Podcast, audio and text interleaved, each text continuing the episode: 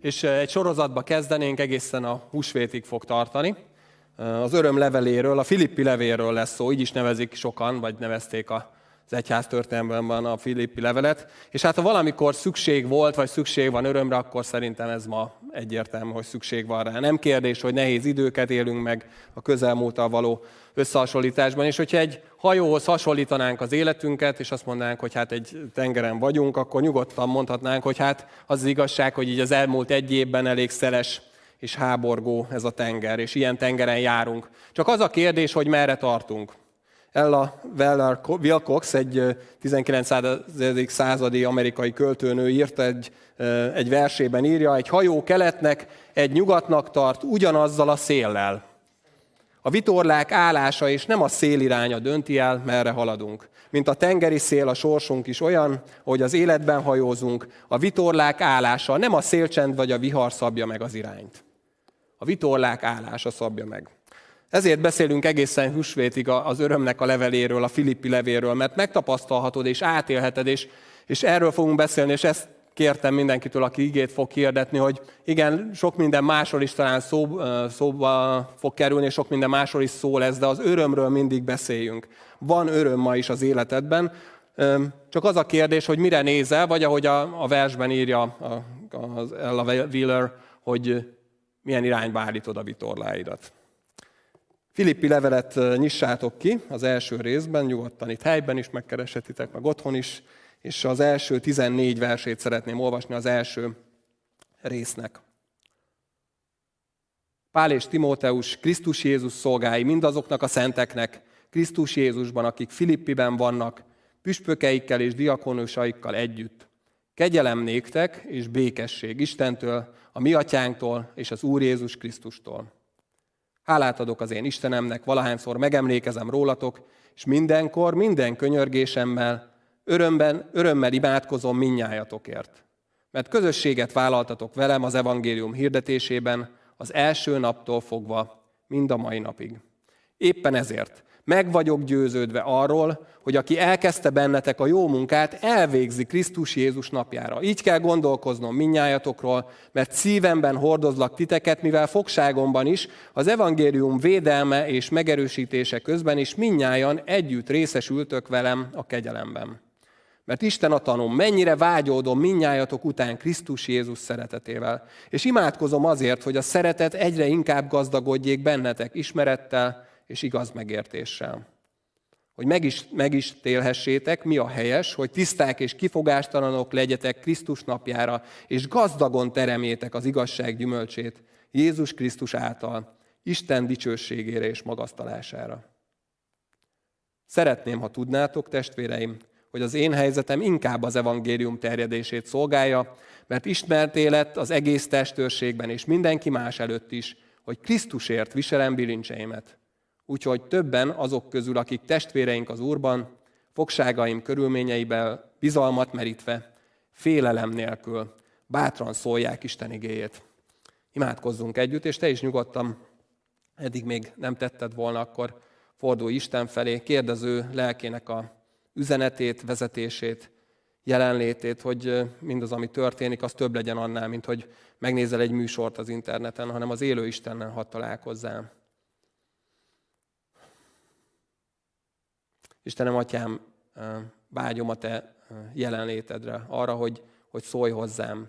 És amikor nem vágyom, akkor szeretném jobban vágyni. Ezt is te teszed a szén szívembe, tudom, szeretnélek jobban szeretni téged.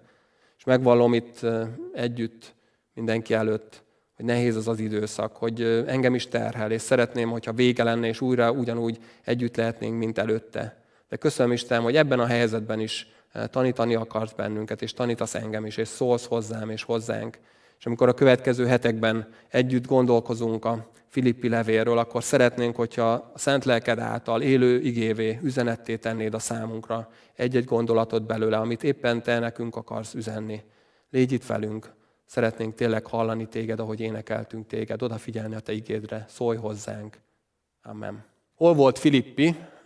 Egy kis térképet is föltettem ott jobb alul láthatjátok. Európa és Ázsia szinte határán, és egy nagyon stratégikus helyen, dombok és hegyek között, ahol egy erődített város épült, és akkoriban az a százer lakos, amire becsülik, hogy ókorban, vagy római korban ugye Filippi lakosság száma lehetett, az egy óriási városnak számított, a legnagyobb városok között volt, ettől jelentősen nagyobb tényleg csak Róma volt abban az időben római kolónia volt, vagyis azt jelentette, hogy egyébként leszerelt légionáriusok ide, ide költöztették őket, és az egész környékükről jártak oda emberek, egy kereskedelmi központ volt, voltak korábban arany meg ezüstbányák is, de addigra már kimerültek, de ettől függetlenül egy nagyon jelentős helyszín volt, és akik ugye ide kerültek leszerelt katonákként, azok nagyon büszkék voltak a római polgárjogukra. A kolónia azt jelentette, mint egy darab Róma lenne ott Filippiben, és ez, erre nagyon büszkék is voltak. 52-ben jutott el ugye Pál ebbe a városba először, és olvashattok róla, érdemes megnézni emellett, hogy a Filippi levelet olvassuk, az apostolok cselekedetei 16. részben van ez, és ebből csak szeretnék egy ma, ma is fontos üzenetet kiemelni ebből, mert nagyon különleges az, hogy igazából három személy van kiemelve ebbe a történetbe, és, és hogy mennyire mások. Először is ott volt Lídia, egy gazdag bíborárus, aki egyébként nem is biztos, hogy ez volt olyan értem a neve, hogy Lídiai volt, tehát hogy ezt tudjuk róla, aztán egy megszállott rabszolgalány, és végül egy római börtönőr. Ez a három személy van kiemelve, és mindhárman különböző nemzetiségűek voltak. Ugye Lidia ázsiai, a szolgalány görög, úgymond helybeli, a börtönőr pedig római állampolgár. És hát nem csak a nemzetiségük volt más, ha belegondoltok, hanem az egész társadalmi helyzetük, tehát ennél másabb nem is lehetett volna. Ugye Lídia bíborárus, bíbor kereskedő, a kor egyik legdrágább terméke volt ugye a bíbor csigából készült festék, amivel ugye hát a bíbor palástja kifejezetten a római császárnak volt, és, és a római tunikákon is egy keskeny sáv, aki csak megtette, varratott rá, hiszen ez egy, ez egy nagyon drága dolog volt, és a nemességet a, a fejezte ki, és nagyon komoly pénz pénzekkel mozogtak ebben a bíbor bizniszben, hogy úgy mondjam. Valószínűleg az ő házában, akkor a háza volt ott Filippiben, hogy az egész gyülekezet ott elférhetett, tehát ott indulhatott el a maga a gyülekezet is. És hát ott volt ez a rabszolgalány, aki szinte embernek sem számított, úgy gondolkoztak akkor a rabszolgákról, hogy olyan, mint egy élő és lélegző gép, mint egy munkaeszköz. Így tekintették őket. És aztán ott volt a börtönőr pedig egy, mondhatjuk így ma, hogy egy középosztálybeli, egy megbecsült polgára. És ne feledjük el, hogy Jézus Krisztus gyülekezetében ma is ugyanígy mindenkinek ott van a helye, és helye van köztünk is, és itt van a helyed, bármilyen nemzetiségű vagy, bárhonnan is jöttél, bármilyen az anyagi helyzeted és a társadalmi megbecsültséged, bárhogy is gondolkozol magadról. Aki tényleg Isten gyermeke lett, annak ez az első számú hovatartozása. Én Isten gyermeke vagyok, Jézus Krisztusé vagyok. A mennyben van a polgárjogunk. Azért is mondom ezt, mert tényleg pont ez a római polgárság annyira sokat jelentett, hogy ugye majd később fogjuk olvasni, és nem akarok ebbe belevágni, aki majd utánam lesz. Filippi 3.20-ban ugye mondja kifejezetten Pál, és erre utal, erre a kolóniára, hogy a mi kolóniánk az a, az a mennybe van. Mi oda tartozunk. És az, hogy hogy éppen milyen nemzetiségűek vagyunk, ennek is örülhetünk, és semmi baj nincs ezzel, de a legfontosabb hovatartozásunk az a mennyei állampolgárság. Több ez ma is minden nemzeti hovatartozásnál és társadalmi osztálynál. Ahogy mondja Pál máshol, hogy Krisztusban nincs gazdag és szegény, szabad és rabszolga, mi mindannyian egyek vagyunk a Krisztusban. Én először is Jézus követője vagyok. Egyre nehezebb, egyébként lassan kifutunk a, a, szavakból, most már a, az se sokat jelent, hogy keresztény, ugye valaki mondja, hogy az eresz is benne van a keresztény szóban, szóval, hogy, hogy nehéz mit mondani, Krisztus követője vagyok, ez az én első identitásom. Minden más ezután jön. Első két versben azt olvassuk, Pál és Timóteus Krisztus Jézus szolgái mindazoknak a szenteknek. Krisztus Jézusban, akik Filippiben vannak, püspökeikkel és diakonusaikkal együtt. Kegyelem néktek és békesség ami Istentől, a mi atyánktól, az Úr Jézus Krisztustól. Ugye szenteknek írja Pál a levelét, és szerintem szinte biztos vagyok abban, hogy, hogy ebbe, erre, amikor erre ezt a szót halljuk, és olvassuk, hogy szent, akkor valamilyen túlvilági tökéletességre gondolunk, hogy valamilyen elérhetetlen ideára, amiért mindannyian harcolunk, vagy küzdünk, és szeretnénk elérni. Pedig a Bibliában a szent szó, és amit a Új Szövetségben is a hagios, az elsősorban mást jelent, szó szerint mást jelent, hogy elkülönített valami más számára. Különbözik más dolgoktól. Valamiért más, mint a többi. Ezt jelenti szentnek lenni. Valamilyen célra el van különítve. És amikor, amikor a papságról ír, mint a szent papságról először ugye a Mózes könyve, a Léviták könyve, akkor, akkor arról a kiválasztásról olvasunk, akkor is erről szólt. Ők nem elsősorban erkölcsi alapon lettek, vagy lettek volna szentek, hanem azért, mert ki voltak választva. Ez volt az ő feladatuk. Nem volt más munkájuk, mint, vagy feladatuk és céljuk és küldetésük, hogy mint Isten szolgálják. Ezért voltak ők szentek. És ezért volt szent Izrael népe, ezért választotta ki Isten, mert Isten kiválasztotta magának, elkülönítette, nem erkölcsi alapon, és hogyha olvassátok, nagyon őszintén beszél az Ószövetség Izrael minden védkéről és bűnéről. Nagyon kevés olyan időszak volt, amire azt mondhatták, és azt mondták volna, hogy hm, ekkor minden rendben volt. A szentség azt jelenti, hogy Isten számára el vagyok különítve. És így lettünk mi is szentek, Krisztus követői azáltal, hogy külön lettünk választva, hogy Istené vagyunk, Krisztusé vagyunk. Mitől mások akkor a keresztények? Ugye mindazoknak, a szenteknek, akik hol vannak? Nézzétek, Krisztus Jézusban vannak. Attól mások, hogy Krisztusban vannak. Ezt vagy 130-szor használja ezt a kifejezést, hogy Pál a leveleiben, hogy Úr Jézusban, az Úrban, Krisztus Jézusban, Jézusban, újra és újra ezt mondja a keresztényekről. Mit ért alatta? És nagyon tetszett egy teológus szerint egyszerűen annyit jelent. Azt, hogy a keresztény úgy él Krisztusban, mint a madár a levegőben, a hal a vízben. Mi miatt szent? Mi miatt más a keresztény? Mert tudja, hogy mindig és mindenhol Jézus Krisztus jelenlétében van. Mindig ott vagyok. Mindig ott vagyok a jelenlétében. Ezért lesz más, mert Jézusban van, mint hal a vízben, mint madár a levegőben. Benne él. Harmadik verstől olvasom tovább. Hálát adok az én Istenemnek, valahányszor megemlékezem rólatok, és mindenkor, minden könyörgésemben örömmel imádkozom minnyájatokért, mert közösséget vállaltatok velem az evangélium hirdetésében, az első naptól fogva mind a mai napig. Éppen ezért meg vagyok győződve arról, hogy aki elkezdte bennetek a jó munkát, elvégzi Krisztus Jézus napjára. Hát sokféle különleges öröme van, meggyőződésem a Krisztus követőknek, és erről fog szólni, megint nem akarom lelőni senkinek a, előre a, a, a következő ige hirdetését. Én az elsőt hoznám ezek közül. Van egy különleges öröme a Krisztus követőknek, a keresztényeknek, mert ezekről ír ugye Pál a Filippi levélben, és ezek közül az első az, hogy örömmel imádkozom minnyájatokért. Van az imádságnak öröme. Te ismered? Ismered ezt az örömet? Annak az öröme, hogy oda vihetjük Isten elé azokat, akiket szeretünk. Azok élhetik át ezt az örömet, akik Krisztusban vannak. Csak egy nagyon egyszerű példát, vagy egy legutóbbit hadd mondjak, van benne öröm. Így imádkoztunk tegnap reggel, Zsóka készült a felvételiére, és vittem el, mielőtt indult az iskolába, akkor leültünk, és imádkoztunk érte. Hogy Isten legyen vele, Jézus legyen vele. És aztán így imádkoztunk, illetve nem aztán, hanem még előtte, péntek este a többi felvételizőért, a házi csoportból többen is, több fiatal is, nyolcadikas most, és, és imádkoztunk értük, hogy Jézus legyen velük. És annak az öröme, hogy Jézus kezében vagyunk, és és nem, nem az aggódásunk, meg hogy állandóan stresszbe legyünk. Ezzel együtt is ez nem olyan könnyű, majd még beszélek, valaki hívott pont Isten tisztelet előtt, hogy, hogy ezzel együtt azt is megéljük persze, hogy egy nehéz helyzet nehéz akkor is, hogyha ott van Jézus veled, de mégsem kell aggódnunk, mert imádkozunk. És tudjuk, hogy aki elkezdte valakiben a munkát, az be is fogja fejezni. Be is fogja fejezni.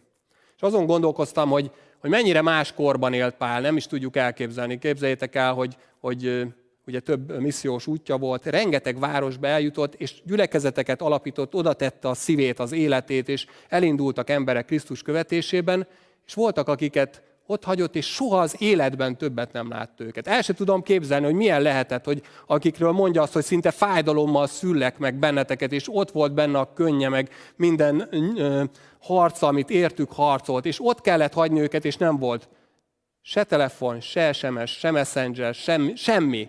És nem is találkozott velük. Néha tudott írni egy-egy levelet, mint ahogy írt itt a filippieknek. És kapott néha alá 7-8-5-10 évente, vagy éppen évente egyszer talán, ugye kapott, azt tudjuk, hogy, ugye, hogy Korintusba írt több levelet, ő is kapott tőlük leveleket, és így tovább, de, de egészen más volt. És Pál nem aggódott, hanem imádkozott értük, és öröme volt, mert tudta azt, hogy aki elkezdte a munkát ezekben az emberekben, az be is fogja fejezni. Nem Pál, nem én vagyok, aki a munkát végzem, hanem mindenek felett Jézus végzi a munkát az emberekben, bennem is, és benned is. Jézus végzi, és be fogja fejezni. És nekem is tudnom kell, hogy nem én teszem, nem én teszem, hanem Jézus munkálkodik mindenkiben és az ő munkája célba fog érni. Mindenképpen célba ér. Úgyhogy inkább, ahelyett, hogy aggódnék, mert bennem is vannak most aggodalmak, őszintén megmondom nektek, inkább imádkozni akarok, pont így, örömmel. Így kell gondolkoznom, hetedik verstől olvasom tovább, nyugodtan olvassátok velem együtt otthon is, meg ahol vagytok. Így kell gondoznom minnyájatokról, mert szívemben hordozlak titeket mivel fogságomban is az evangélium védelme és megerősítése közben is minnyáján együtt részesültök velem a kegyelemben. Mert Isten a tanum, mennyire vágyódom minnyájatok után Krisztus Jézus szeretetével.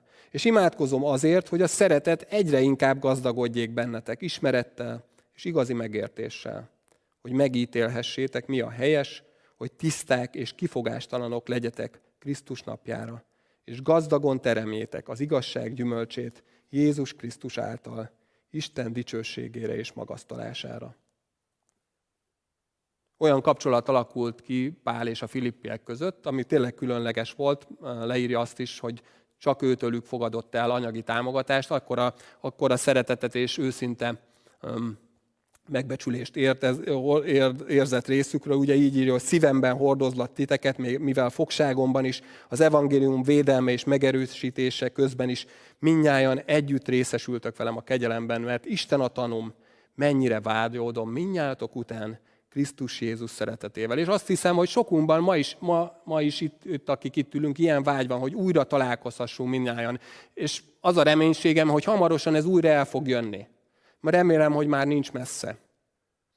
És Pál ebben az egész szakaszban is nem akarok ilyen nyelvészkedésbe belemenni, ezt nem nagyon szeretem, bevallom ezt a fajta prédikációs módot, hogy mindenféle görög szavakon lovagolunk jobbra-balra, mert meg lehet érteni a Bibliát úgy, ahogy olvassuk. Csak annyit mégis róla, hogy egy ókori áldozatnak a képét hozza. Mondhatni, hogy olyan a, a, ez, amit elolvastunk ez a rész, olyan, mintha hogyha, ha, ha a kereszténynek az élete egy Jézus Krisztus számára felajánlott áldozat képe lenne, ami végül, amikor oda van téve az oltárra, akkor tiszta és kifogástalan lesz. És gyümölcsöket terem, és Isten dicsőségére él életet. Ilyen ez az áldozat. És tudjátok, mi ez a gyümölcs, amit hoz? A szeretet gazdagodjon bennetek. Ezt írja Pál. Az, amiről a január első vasárnapján beszéltem nektek, hogy nem, nem több és nem kell valami extra célt keresned erre az évre, hogy mi a, mi a kereszténységünknek a lényege, mire hívott el bennünket Jézus Krisztus. Arra hívott el, hogy azt mondta, hogy új parancsolatot adok nektek, hogy szeressétek egymást úgy szeressétek egymást, ahogyan én is szerettelek titeket. Ti is úgy szeressétek egymást. Ez a szeretetnek a gyümölcse. És ha valamiben növekedni kellene, és, és növekednem kellene nekem is, az a szeretetben kell, hogy megtörténjen. A megélt és kifejezett szeretetben. És keres rá módot, ahogy január elején is szó volt róla, hogy találd meg, ezt tudom, hogy nem könnyű most, de legyél, legyél um, ötletes benne, és azt hiszem, hogy már nagyon sok eszközünk van, hogy ezt, ezt megtehessük. És valaki hívott majd, ahogy már említettem is, csak őt kérdeztem tőle, mondta, hogy többen szokták keresni a gyülekezetből is, és, és van telefonunk például, hívhatjuk egymást, tegyed, ne, ne, mm, ne hanyagold el a testvéreidet, keresd meg az imatársadat. Keres rá módot. Tudjátok azért, mert ez az áldozat, ez a királynak jár. És mi, ilyen áldozat jár a királynak, amikor eljön. Jézus király, amikor el fog jönni, akkor ezt az áldozatot adhatjuk neki. A neki adott életünket. Egy olyan élet, amely teljes és szent. Más élet, más élet, Istennek szentelt élet, amiben szeretet van. 12. verstől Szeretném, ha tudnátok, testvéreim, hogy az én helyzetem inkább az evangélium terjedését szolgálja, mert ismerté lett az egész testőrségben, és mindenki más előtt is, hogy Krisztusért viselem bilincseimet. Úgyhogy többen azok közül, akik testvéreink az Úrban, fogságaim körülményeiből bizalmat merítve, félelem nélkül bátran szolgál, szólják Isten igét. Ugye Pál, amikor ezt a levelet írja, így 63-64 körül, akkor római börtönben van, fellebbezett ugye a császárhoz, úgy, mint római állampolgár, egyébként ő is Tárzizból ugye származott, és római állampolgársága volt, és ugye amikor kiderült, ez nagyon megijedtek is a, a fogva tartója, hogy hűha, ők, ők egyáltalán, szóval ez nagyon súlyos dolog volt, hogy valaki egy római állampolgárt esetleg jogtalanul börtönbe zárt volna, vagy fogva tartott volna, ne talántán mondjuk megkínosztatott volna, úgyhogy, úgyhogy ő eztán Róma vagy a császár elé fellebezett, és el is vitték, és ott várta gyakorlatilag a császár előtt való kihallgatását. Be van zárva, nem tud utazni, ugye ez volt az ő életének a célja, mint apostol, hogy menjen sorba, és alapítson gyülekezeteket. Olyan helyekre is eljutott aztán mégis így az evangéliumra, ahol nem volt korábban esélye. A testőrségben ismert lett, hogy Pál Jézus miatt került börtönbe. Ez a testőrség az a tízezres legfelső kommandó és katonai alakulat volt, amit még Augustus császár alapított, és az volt a feladatuk, hogy, hogy a császárnak a személyes biztonságát, meg egész Róma rendjének így a végső őrzői voltak, és ebbe a legfelső belső körökig eljutotta a híre Pálapostól fogsága által Jézus Krisztusnak. És ahogy tudjuk, Pál házi őrizetben volt, nem börtönben kellett ülnie, de azt jelentette ez, hogy gyakorlatilag állandóan vele volt egy római katona ebből a testőrségből, gyakorlatilag úgy, hogy hozzá volt bilincselve, tehát gyakorlatilag mindenhova vele ment, és ott volt vele, éjjel-nappal. Szóval ha két, két év alatt, ha belegondolhat, belegondoltok, hát jó sok katona hallhatta az evangéliumot, hallott, hogy Pál hogy beszélgetett a munkatársaival, hogy írta a leveleit, mert egyébként, ahogy ezt a levelet, leveleit is ókorban, ahogy legtöbben tették, egyébként diktálták, és úgy írta valaki le, és hallották, és bizonyságot tett róla, tehát, hogy több, nem tudom, hogy ezer, de lehet, hogy több száz katona hallhatta két év alatt, és ezek a, ezek a kiemelt katonák és védők az ő, a Krisztusnak az evangéliumát. El sem mehettek, úgyhogy nem voltak úgy, hogy na, pár most már elég lesz, beszéljünk valami másról. Hát ha valaki hozzád van bilincselve, akkor hallgatja, amíg abban nem hagyod. Ugye, mint a, itt most, ha éppen megunjátok az ígéretést, akkor lekapcsoljátok, észre se veszem. De ott nem tehették meg. Oda voltak bilincselve Pálhoz. És ezért mondja azt Pál, hogy ez a helyzet az evangélium terjedését szolgálja. Lehet én bilincsbe kerültem, de az evangéliumot azt nem tudták bilincsbe tenni, sőt, olyan ajtókat nyitott ki, amelyekről nem is álmodtam volna. És ezt látja, hogy terjed az evangélium. És azt is látja, hogy nem csak ő tudja ezt megtenni, hanem pontosan az ő példájából erőt merítve mások is még bátrabban hirdetik az evangéliumot. Istenről és Jézus Krisztusról.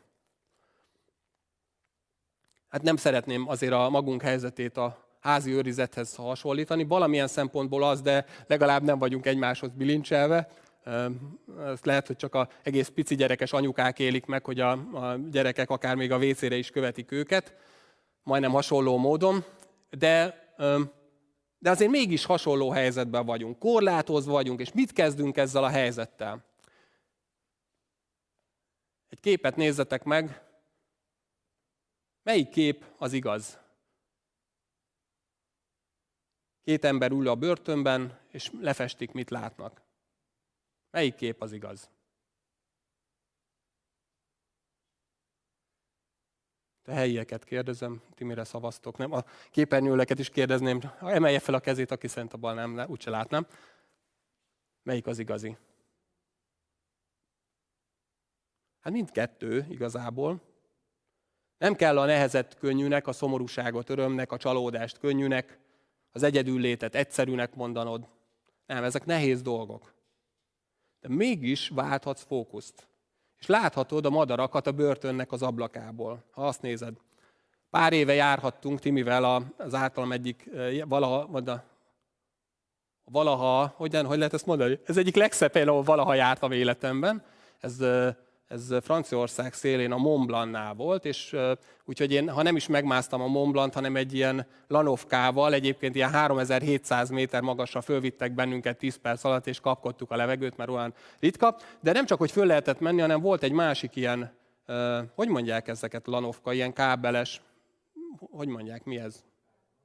Felvonó, de ez olyan volt, hogy, hogy ugye a két csúcs között, tehát a, egy, egyik oldal egyébként Franciaországban volt, másik Olaszországban, úgyhogy elvileg még útlevél ellenőrzés is lett volna a végén, hogyha ha kiszállsz a, a ebből a, a, a valamiből, és gyakorlatilag egy ott 3500 méter magasan egy gletscher fölött mész el, tehát tényleg ilyen természetfilmbe illő, ott a kis hegymászok ott tüzé mentek lent, tényleg ilyen kis picibe, és fantasztikus látvány volt, és, és csodálatos, és ilyet még nem láttam életemben, és ahogy így üldögéltünk, nézelődtünk, átnéztem a másik, mi ez, nem tudom, hát ez nem egy fülkébe, mondjuk így, és azt láttam, hogy egy, egy srác ott ül, és a mélyen elmerülve a telefonját azt nyomogatja. És olyan megdöbbentő volt nekem, hogy itt van, lehet, lehet hogy egyébként nem tudom, izé, már tizedszer jött, vagy nem tudom, tehát nem akarom így elítélni, de nekem akkor ez nagyon megdöbbentő volt, hogy itt vagy egy ilyen gyönyörű, csodálatos helyen. Ott van körülötte valami gyönyörű. Körbe veszi teljesen. Tényleg fantasztikus volt. Megállt, és teljes csöndben ott lebegtél a, itt a, a hómező fölött el is lehetett húzni egyébként az ablakot, és tökéletes csönd volt. És, és nem vesz észre belőle semmit, vagy nem törődik vele. Emlékeztek, hogy a halat a víz körülveszi, ahogy a madarat a levegő úgy vesz körül bennünket, és úgy van bennünk Krisztus. De nem éljük át, mert nem oda néz, ahova kellene. Nem oda nézek, ahova kellene. És ez az egész Filippi levél, és ezért, ezért szólt hozzám nagyon, ahogy gondolkoztunk azon Arnolddal, hogy miről legyen szó, hogy erről a fókuszváltásról szól, és majd újra-újra előjön, hogy mire nézel, mivel törődsz, kit követsz, kit nézel.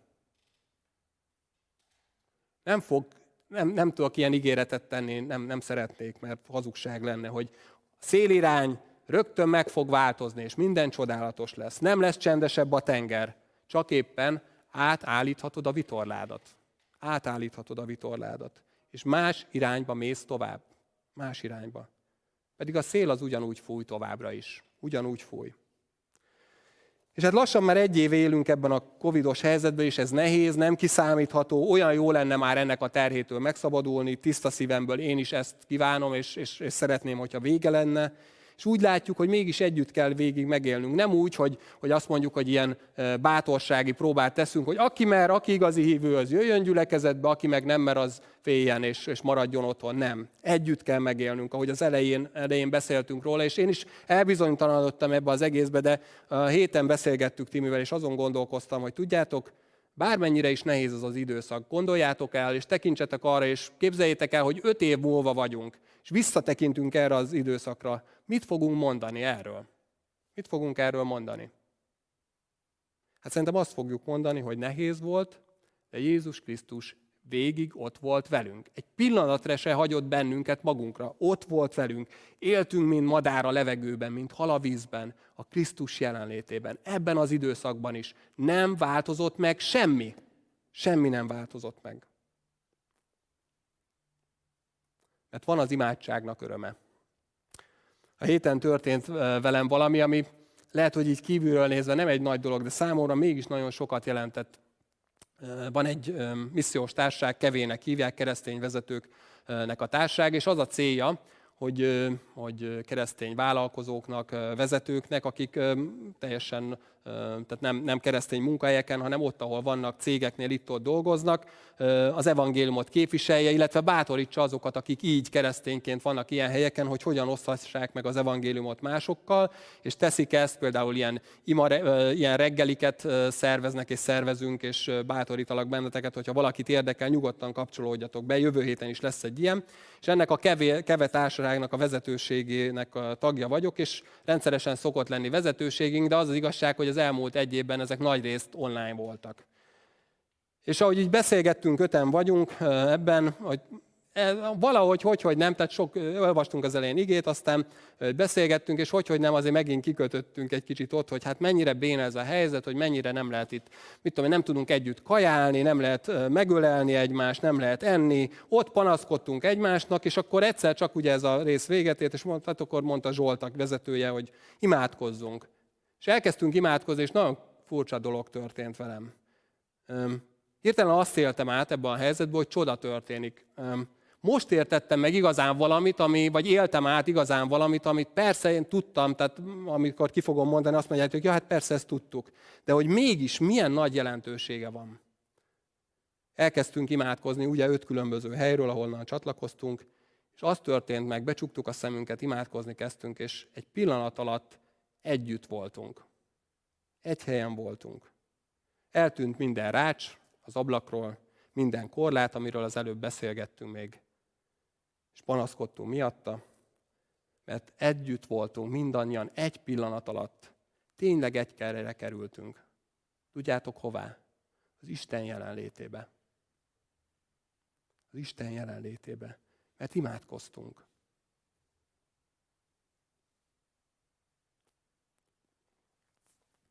Ez az öröm, az imádságnak az öröme, mivel Pál kezdi a levelét a Filippi szenteknek, és te is átélheted ezt, hogyha imádkozol valakiért vagy valakivel. Lehellel még múlt héten beszéltük, aztán a héten is összefutottunk az egyik reggel, és aztán imádkozásba fajult így a vége a találkozónak, hogy úgy mondjam. És beszélgettünk arról, hogy, hogy hát tényleg nagyon fontos része a minden gyülekezet életének a közösség. Az, hogy találkozunk egymással, hogy akár valakivel barátok is vagyunk, vagy, vagy, vagy vannak ilyen emberi kapcsolataink. Nagyon fontos része, hogy szeressük egymást úgy, ahogy Jézus, és nehéz most megélni ezt, hogy ebben korlátaink vannak.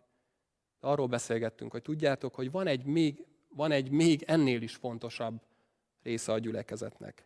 És ez az, ami miatt egyébként a gyülekezet, a Krisztus teste, az lényegileg más, és lényegileg azt kell, hogy mondjam, hogy több bármilyen emberi nagyszerű baráti társaságnal, mert ismerek ilyeneket, és, és nagyszerű, és legyél része ilyeneknek is, bátran lehet túrázni együtt, sportolni együtt, foltvarni, bármit lehet, egy csomó mindent lehet együtt tenni.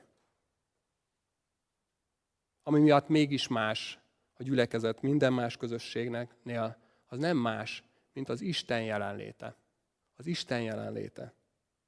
És az az igazság, és erre jöttem rá, hogy ebben, az Isten jelenlétében ma, ebben a helyzetben, hogy vagyunk, így, itt ülünk, én nézek egy kamerába, itt ülnek még néhányan, akik együtt énekeltek, és te pedig otthonról nézed, éppen úgy együtt lehetünk, mintha egyáltalán semmilyen járvány nem lenne. Mint a madár a levegőben, mint a hal a vízben. Úgy benne lenni Jézus Krisztusnak a jelenlétében. Szem Atyám, köszönöm ezt a egyszerű, de mégis nagyon fontos felismerést, amit adtál a héten, amit átélhettem imádság közben, hogy, hogy becsuktam a szemem, és egyszerűen ott voltam a többiekkel, a te jelenlétedben.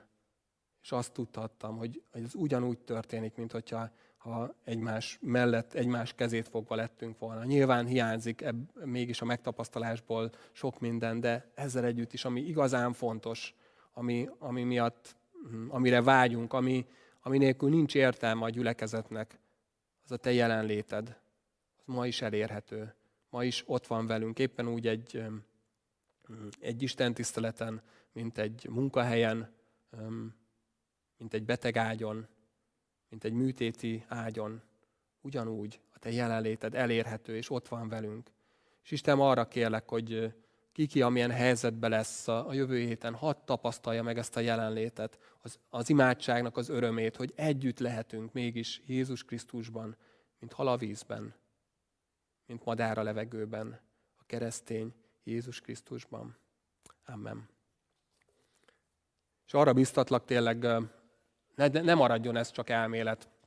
Keresd meg azt, akár most, egyébként ugye várunk most is benneteket a Zoom hívásban, az Isten tisztelet után, hogy hív fel valakit a jövő héten, és lehet, lehet telefonon is imádkozni, csak mondom. Tehát, hogy ugyanúgy, mint, mint hogyha helyben lennél. Keresd meg, éld át az imádságnak az örömét.